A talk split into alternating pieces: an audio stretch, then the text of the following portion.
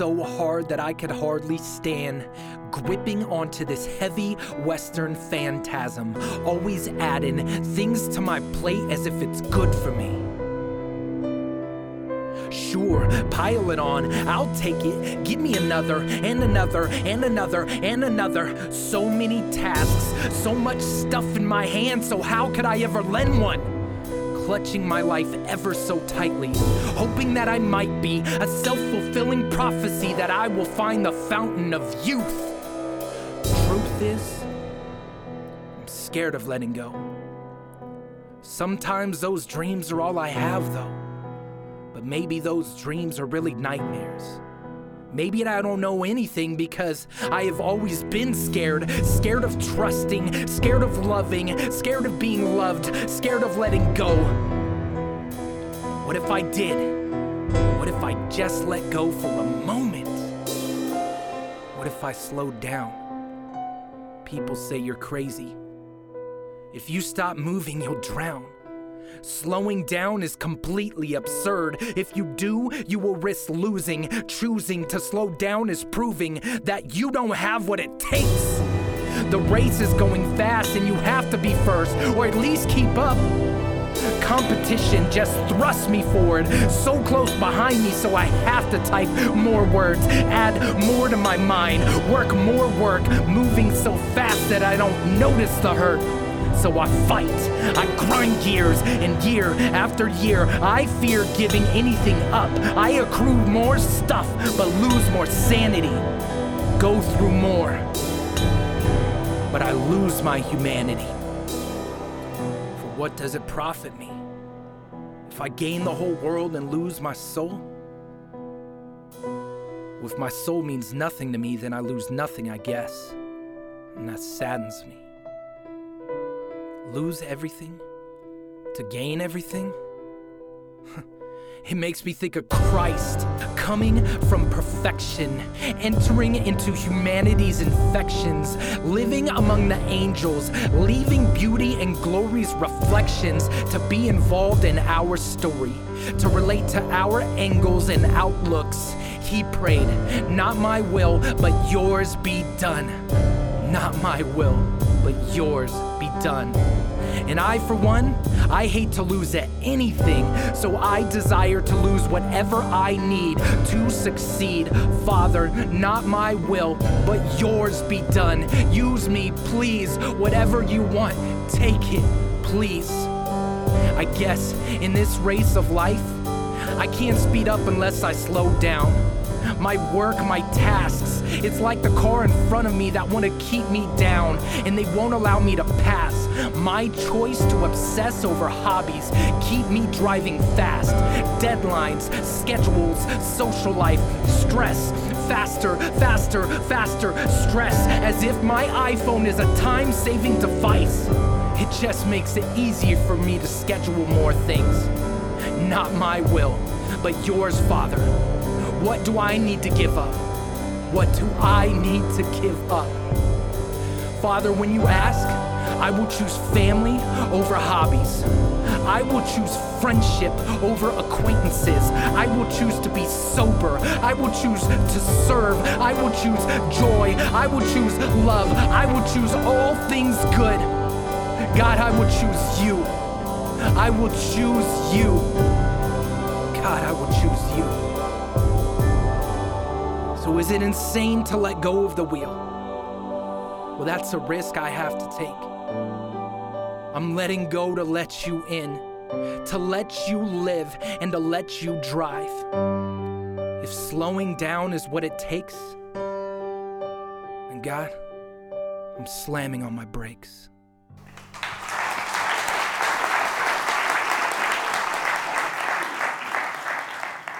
Powerful piece provokes us to think about some things.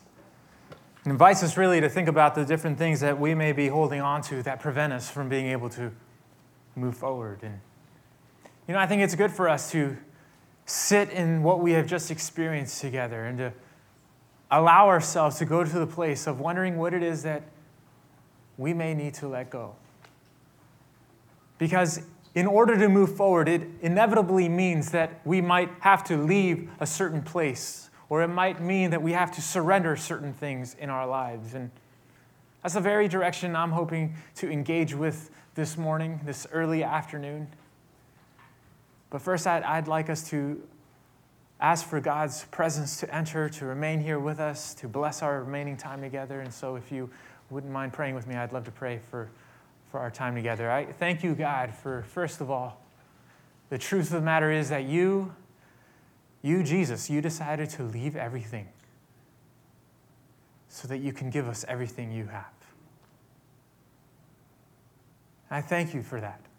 I thank you for the reminder here that as we enter your house, you remind us of your goodness, of the treasure we have in you. And I pray, God, that you would help us not only think about what areas you're putting your finger on in terms of what you're asking us to loosen our grip over, but I pray also that you would help us in our time here together grow in a clarifying strength in terms of what it is you're asking us to do to move forward with you.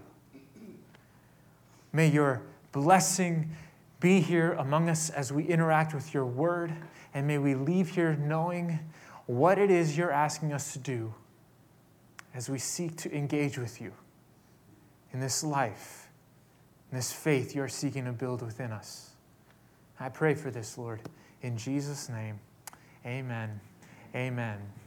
Well, some of us may, may know, may not know, Pastor Terry is away this weekend. He actually, um, at this point, has probably already shared. He's at a church in St. Louis, and uh, they invited him out there to speak. We've had their senior pastor, uh, Hal Santos, come up and, and share here uh, on several occasions, and so this was his turn to go out and, and share with the community out there. And so that means I get to share with you here. And um, you know, my name is Louis Menjivar. I'm the young adults pastor. I'm also part of the teaching team. And we've been walking through this series called Moving Forward in Life and in Faith. And we're coming to the end of it. We have several weeks before we head into our summer series. But I'd like us to sit with this idea that I'd like to suggest there are moments in our lives where what we are used to relying on, what we are used to looking to in terms of points of affirmation or confirmation of what we're supposed to be doing, will inevitably let us down.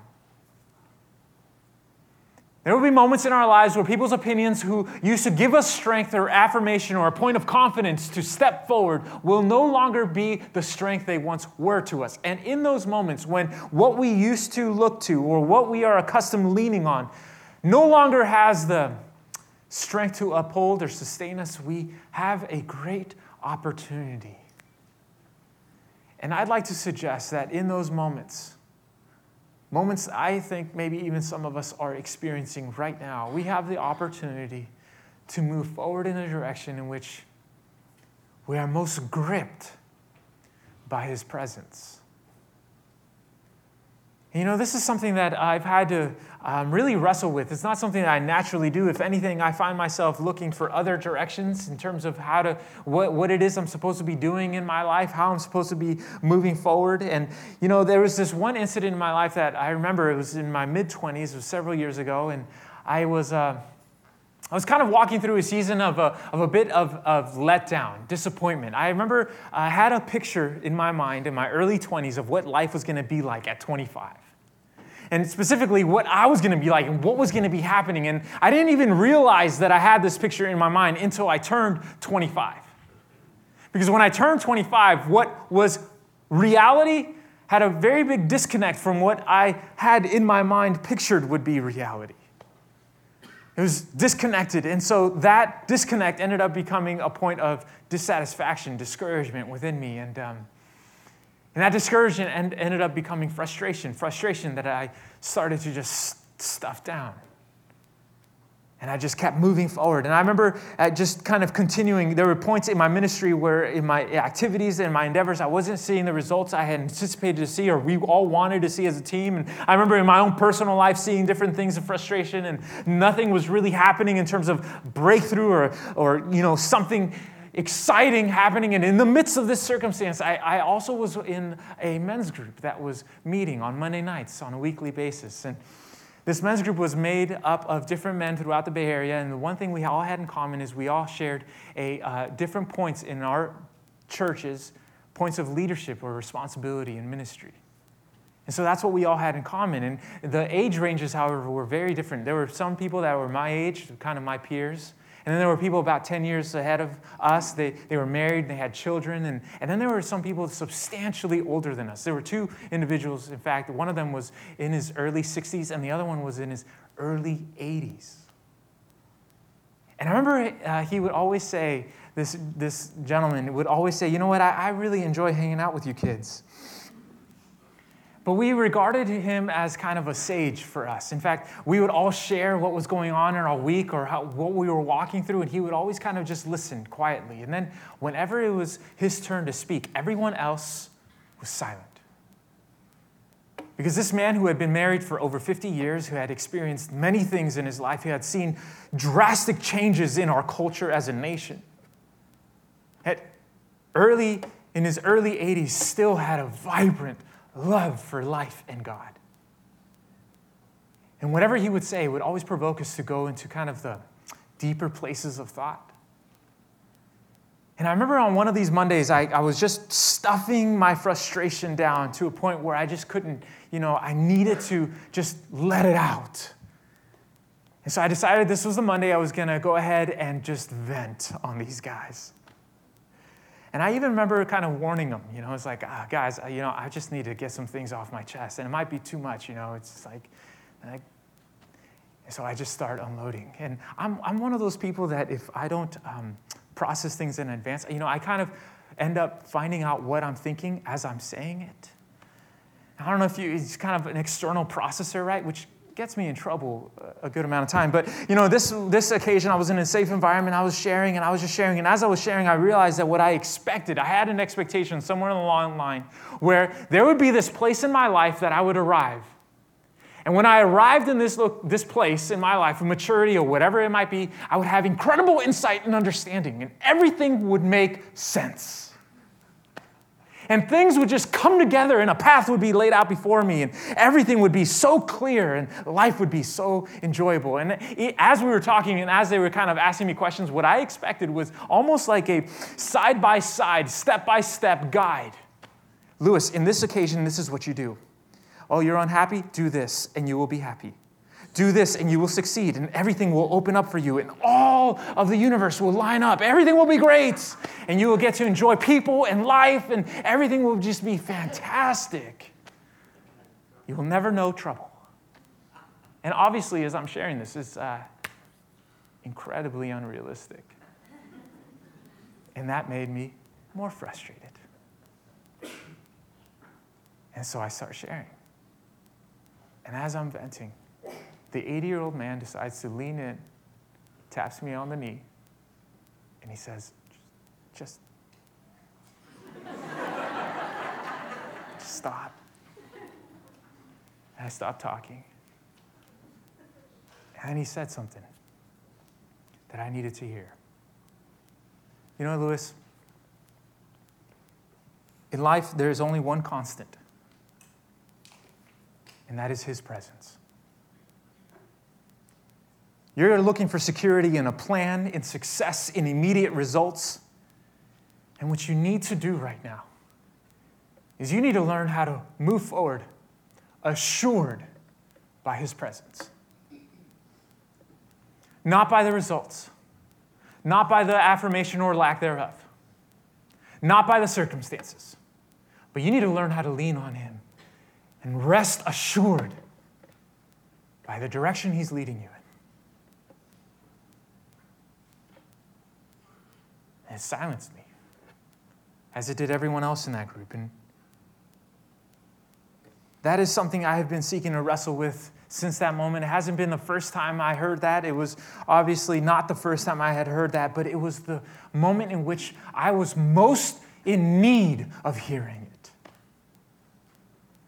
because I think so often life is, it's, it's just so easy, isn't it, for some of us to find security in our success or in our education or perhaps in our skills and our talents. This is what we have to bring to the table. And so no one else can do that. And that's, that's kind of my blanket of security. Or maybe this is the relationship I have with people who have authority and influence in my network. And so that is my source of security. As long as that's peaceful, I'm okay.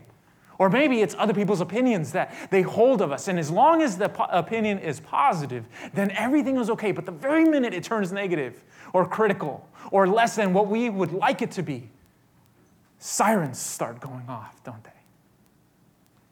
Red flags everywhere.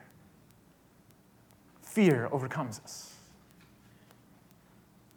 And I'd like to suggest it's in those moments we have the greatest opportunity to learn how to move forward, gripped by his presence. And, you know, I think one of the men who I find just incredible inspiration from in the scriptures is a man named Moses. And for those of us who may not know, Moses was a monumental figure, is a monumental figure in Jewish history. Because he was greatly used by God to end up becoming the instrument of deliverance for an entire nation out of slavery. And what we're about to walk through is this summary of Moses' life, in which the writer decides to summarize three poignant, pivotal decisions Moses made. And I'm hoping that as, as we walk through this passage, this account of his life, and as we consider for ourselves, we start to increase in our clarity in terms of what maybe decisions God may want us to implement, to step into as we seek to move forward. If you open up your handout, you'll find a section out of a letter called Hebrews, which was titled Hebrews because that was the intended audience. It was written for Jewish believers, Jewish Christians, and the entire point of that letter was to let them know that their faith found its point of completion in Jesus. And so this author is making the case that if we are to seek to follow Jesus, it is to be characterized by a life of deep faith and trust in what he has done. And then he comes to this section in the letter where he decides to illustrate what this looks like through different people's lives. And it's found in Hebrews 11, in, the, in this chapter. It's broken down that way. And he ends up chronicling different people's actions and steps that they committed by faith. And then he comes to Moses' section and he devotes six verses to illustrate three pivotal decisions. And that is where we'll begin. We're told in verse 23 this is how Moses' life began. By faith, Moses, when he was born, was hidden three months by his parents because they saw he was a beautiful child. And they were not afraid of the king's command, which is a direct reference to what was happening at the time. See, the, the people who would have read this would understand the, the writing between the lines, which is that at the time Moses was born, there was a decree put out by Pharaoh, the king of Egypt. The entire Jewish nation was under his control, his dominion, and the population was increasing to a point where he became afraid of them. He feared overthrow. And so, through maniacal means, he decides to implement his plan of population control. And he writes a decree. And he demands that every male born child is to be killed on the spot. And his parents defy that command. They end up hiding Moses for three months. And in one of the most interesting twists of fate, three months later, Moses' older sister puts the baby in a basket, goes down to the river in which Pharaoh's daughter was bathing, releases the basket into the river, and the river ends up pulling the baby right by where Pharaoh's daughter is. And Pharaoh's daughter sees the basket, hears the cry, summons the servants to go get the, the child, brings the child, looks at the child, ends up having compassion on Moses and brings him in, adopts him. Moses ends up growing up in the very house of the man who decreed his demise. And 40 years later, as Moses grows up in this environment, in this culture, in this setting, we're told what his first point of decision was. Verse 24, we're told, by faith, Moses, when he became of age, that is to say, when he was fully mature, when he owned himself, knew who he was, he made a decision. He refused to be called the son of Pharaoh's daughter, which on the surface may seem like more of a rebellious act, but indeed it had significant consequences. Because he was choosing to no longer associate with the reigning power, with the royal family. And just to give us an idea of what he was giving up, you know, hundreds of years later, there's a man named Stephen who decides to uh, give an oration of Israel's history, and he comes to this point where he's talking about Moses. And this is how he describes him. This is how he describes Moses' upbringing. He says in Acts 7 And Moses was learned in all the wisdom of the Egyptians. I asked him to put this up there. He was mighty in words and deeds. Now, when he was 40 years old, it came into his heart to visit his brethren, the children of Israel. And what happened was he goes, he sees what condition they're in, he, something inside of him is struck. And he decides this man, this man who had been taught, trained, raised within the court of the ruler of the most powerful nation on earth, who had seen what it looks like to run a country efficiently, who, who had experienced an education at the highest degree, who had seen the power and the military might Egypt had. He decides no longer, who had enjoyed the royal privilege of being in line heir to the throne, who had power and influence, affluence, position, pleasure at his disposal, decided, I no longer want to be one of them. And then we're told a little bit more of his thought process because he knew very well what he was doing. We're told in verse 25 that he choosing he, he did this choosing rather to suffer affliction with the people of God. He chose suffering and affliction to be identified with God's people than to enjoy the passing pleasures of sin. He he actually consciously stepped into a point of affliction and abandoned a point of pleasure. He, we're told he esteemed the reproach of Christ, which lets us know he saw through the lens of what God had in store as the ultimate deliverer, and he saw what it would look like to be looked down upon, to be associated with God. The reproach of Christ. He counted that greater riches than the treasures in Egypt. He, he looked to the reward. And, and this, is, this is what I think just strikes us as a bit odd. I'm gonna, I'm, you know, it just is strange. I don't think any of us would consider this a rational decision. But if we could think about it this way Moses had a different calculation method. He made a calculated decision, didn't he? And I was reminded of the, um, I don't know if we, if we can picture in our minds the balance, the scales held by the hinge point, and there's two plates, and you put some weights on one plate, and then you put a product on the other and figure out how much it weighs. And you could almost hear or see Moses walking through this process. Is that on one hand, he has nothing but pleasure and, and prosperity and royalty and wealth, the pinnacle of power in that day and age, the ear of the king associated with a royal family. And after having experienced it for 40 years, he compared it to what it might look like to be associated with God. And he saw the reality is it, initially it's going to be suffering and affliction, and it's going to be mean being looked down upon. And he's weighing the two out. And this is where Moses does something that is just startling.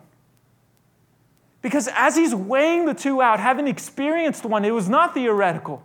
It was not something he was seeking to attain. He had it. He found that God held more weight. He found that in his life, God held more weight.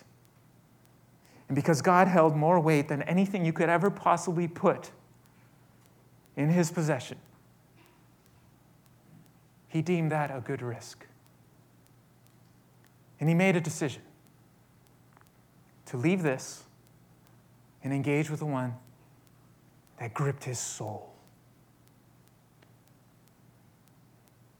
And this private conclusion he came to, it didn't stay private for long. Because this private conclusion ended up having a point of public appearance. And we're told in verse 27 that his second decision came to fruition. He, by faith, forsook Egypt. He left the land he had grown up with. And he did, he did this not fearing the king, not fearing the one who would be upset by his decision, because he endured as one seeing him who is invisible. If we could hear this, Moses was able to move from a point of exaltation to one of being relatively unknown in a wilderness for 40 years taking care of sheep. One where his advice and opinions shifted entire empires to one where his opinions took care of sheep. And he deemed that a good trade. And he endured in that place of having relatively nothing because he was gripped by the invisible one. Because he learned it almost as if he learned it, though I cannot see him. It does not mean he is absent. In fact, Moses would say, we would hear it, that he was way more rich in this place than he could ever have been in the courts of Pharaoh. And he endured. And he walked through this time. And the author decides to fast forward 40 years into his life and highlights the third monumental decision because at this point, Moses experienced the, the burning bush that speaks to him and assigns him to go back into the land where he had left. And he tells him, I want you to go back there and I want you to demand the release of my people. They are held captive and they must be free. Demand Pharaoh to let them go. He does, reluctantly he doesn't want to do it, but he does it. He allows his, the grip of God's presence in life to overcome his fear, goes into the court of Pharaoh, demands the release of his people, and Pharaoh says, no. And so then God decides to implement a convincing plan nine signs, or judgments, or points of correction. And in this wrestling match, Pharaoh relents and then changes his mind, relents and changes his mind to the point where now it comes nine times later. God says, This is it. Moses, I'm going to implement something, and tonight will be your final night in captivity. You and all of my people will be set free, but I want you to do something. And the world's first Passover is initiated. In fact, we see in verse 28 that by faith he makes this, this decision. He kept the Passover, which means he did something against maybe his other points of judgment. He says he kept the Passover by faith and the sprinkling of blood, which is a rather strange instruction because what? He lest he who destroyed the firstborn should touch them. Because here's what God decided to do. He says, You know what, Moses? Here's what's going to happen. I'm going to go ahead and send an angel of death into the land of Egypt.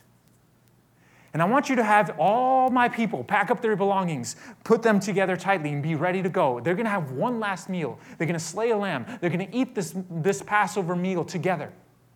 And they're going to eat it in a hurry because here's what you need to do. You need to pour the blood of that lamb into a bowl. Then I want you to get some leaves of hyssop, then dip it into the blood, and go outside the house. Have everyone do this. I, you must do it. It is very important. I want you to grab that blood and I want you to just spread it on the posts of the, of the door frame of the houses.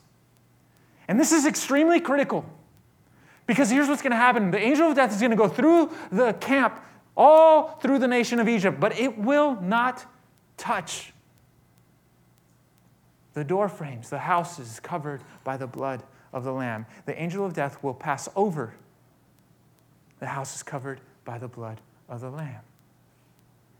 A rather strange request abided by Moses by faith, trusting that God would do what he said he would do. In fact, this moment, this decision that Moses made by faith ends up becoming a cornerstone in anyone's life seeking to follow him because hundreds of years later, a man called John, who is known as the Baptist because he baptized anyone wanting to move forward with God, upon seeing Jesus, ends up referring to Jesus in a very specific way.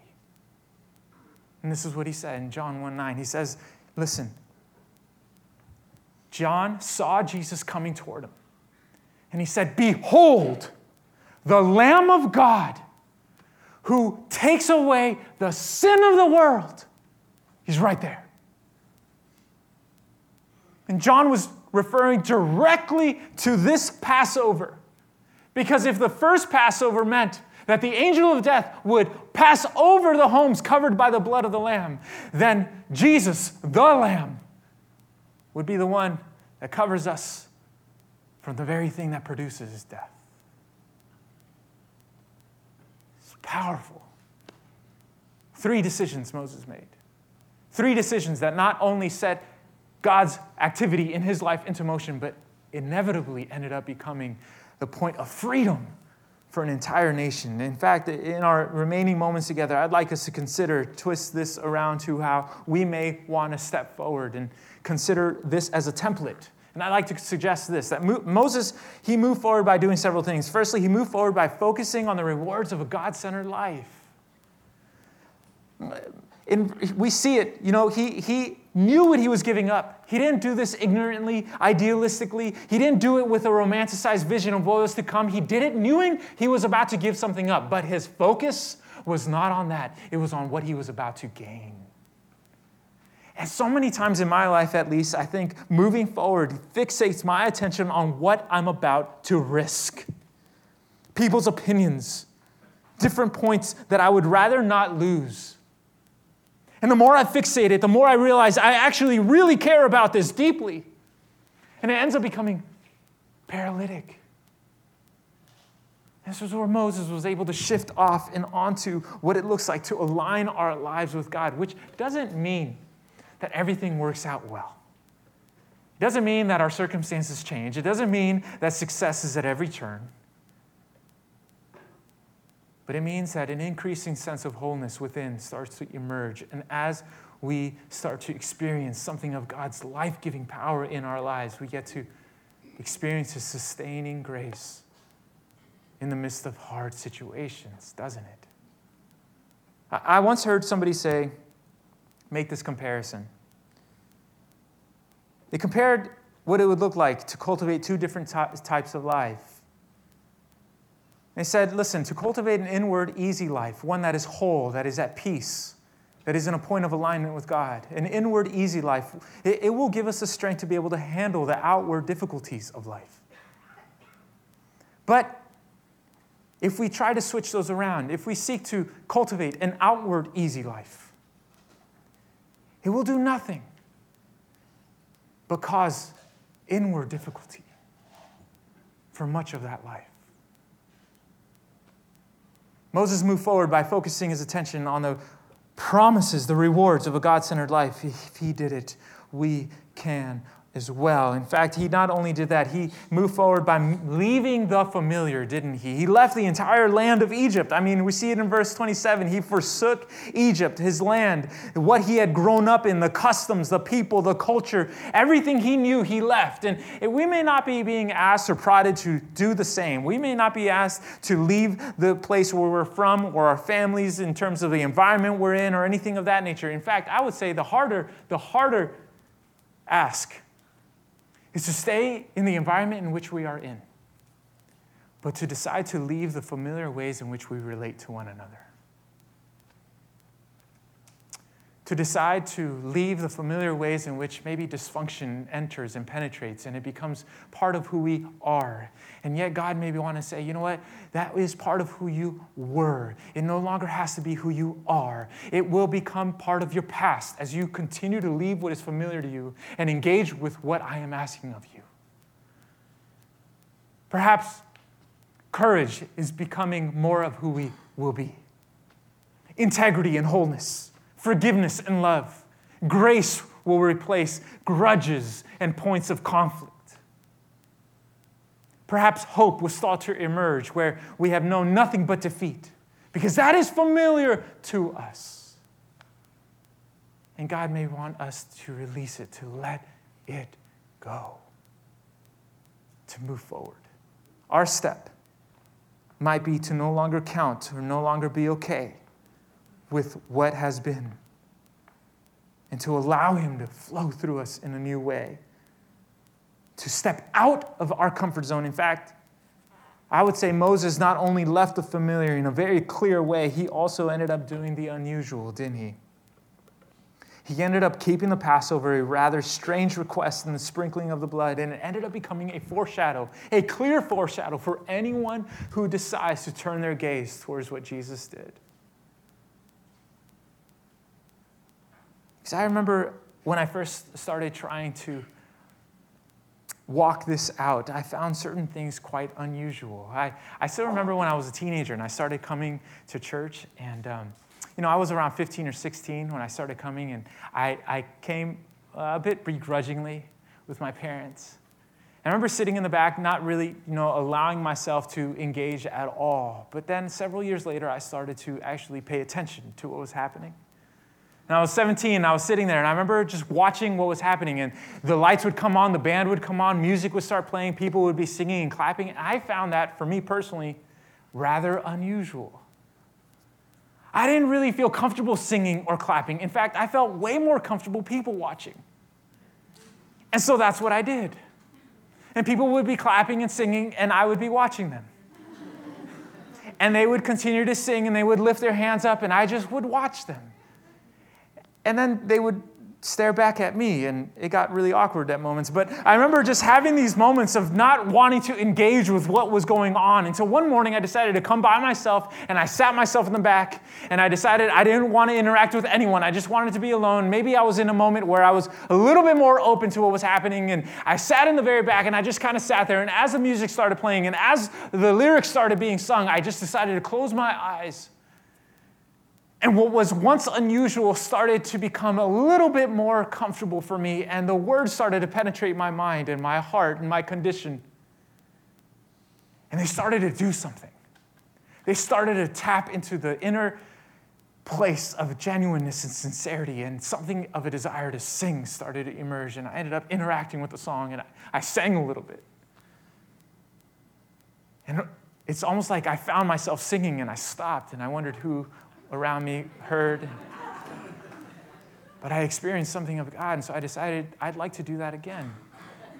I went ahead and bought a CD that we used to sell on the side of church music, more God oriented music. I put it in my car and I'd listen to it as much as I could. I would just listen to it. And sometimes I would lose myself while I was driving and I would engage with the song and start singing. And I would come to a stop sign or a stoplight and I would feel someone staring at me. And I'd look and the car next to me was staring at me. And and so I would stop singing. And, and then one, one time I ended up picking up my cousin who wasn't going to church or anything like that, gets in the car, turn on the car, turn on the music. We're listening to these lyrics. And as he's hearing the lyrics about God and Jesus and his grace, he, he just is, what is this? and I say, oh, this is church music, man. It's all right. And he's like, all right. And so we're driving, and the road trip was about an hour or so. And so as we're driving down the freeway, I forget he's there.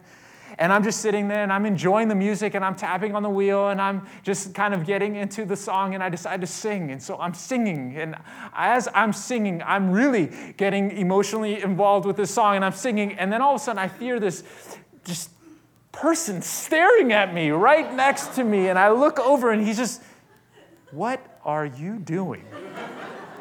I say, Oh man, I just, you know, I'm singing. He said, Are you trying out for the choir? Said, No. He's like, Good, because I think you should try out for something else. And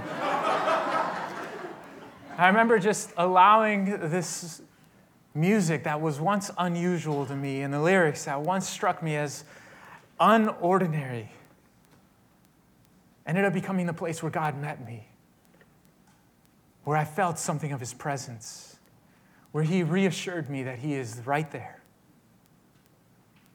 And I wonder how many of us find certain things unusual.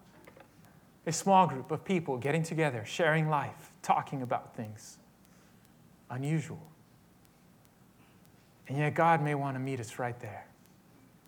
A point of vulnerability in a conversation where we expose a wound from our past or a point of struggle, and we ask for prayer and make our needs known. And we find that very unusual. And yet, God may want to bring in His healing, rushing touch Because when we move forward, it doesn't just do something in our lives, it ends up affecting many more people than we could ever recognize. Moses' decision freed a nation. Maybe that's not the same for us. But is it fair to say that one life is worth that? One relationship, one friendship, one person watching us. And when we step forward, breakthrough happens. May we move forward, gripped by His presence, not relying on the things we so easily grab, so that we can experience His life giving flow. May this be the case. In fact, we're going to be receiving our time of giving, and then we'll go ahead and share in our closing song that goes along this theme. But first, I'd like to pray over what we just discussed. And God, I just thank you. I thank you that uh, I thank you that Moses made the decisions he made. That you enabled him to overcome his insecurities, his fears, his hesitations, simply by making yourself known. I thank you that he's human just like us. Because that means you can do the same with us. I wonder, Lord, what are the areas you want us to align closer with you? What are the areas you want us to let go of? What are the areas we deem unusual, but they become meeting grounds for you and I, for you and us? Help us move forward. Help us be gripped by your presence. We pray for this, Lord. In Jesus' name, amen.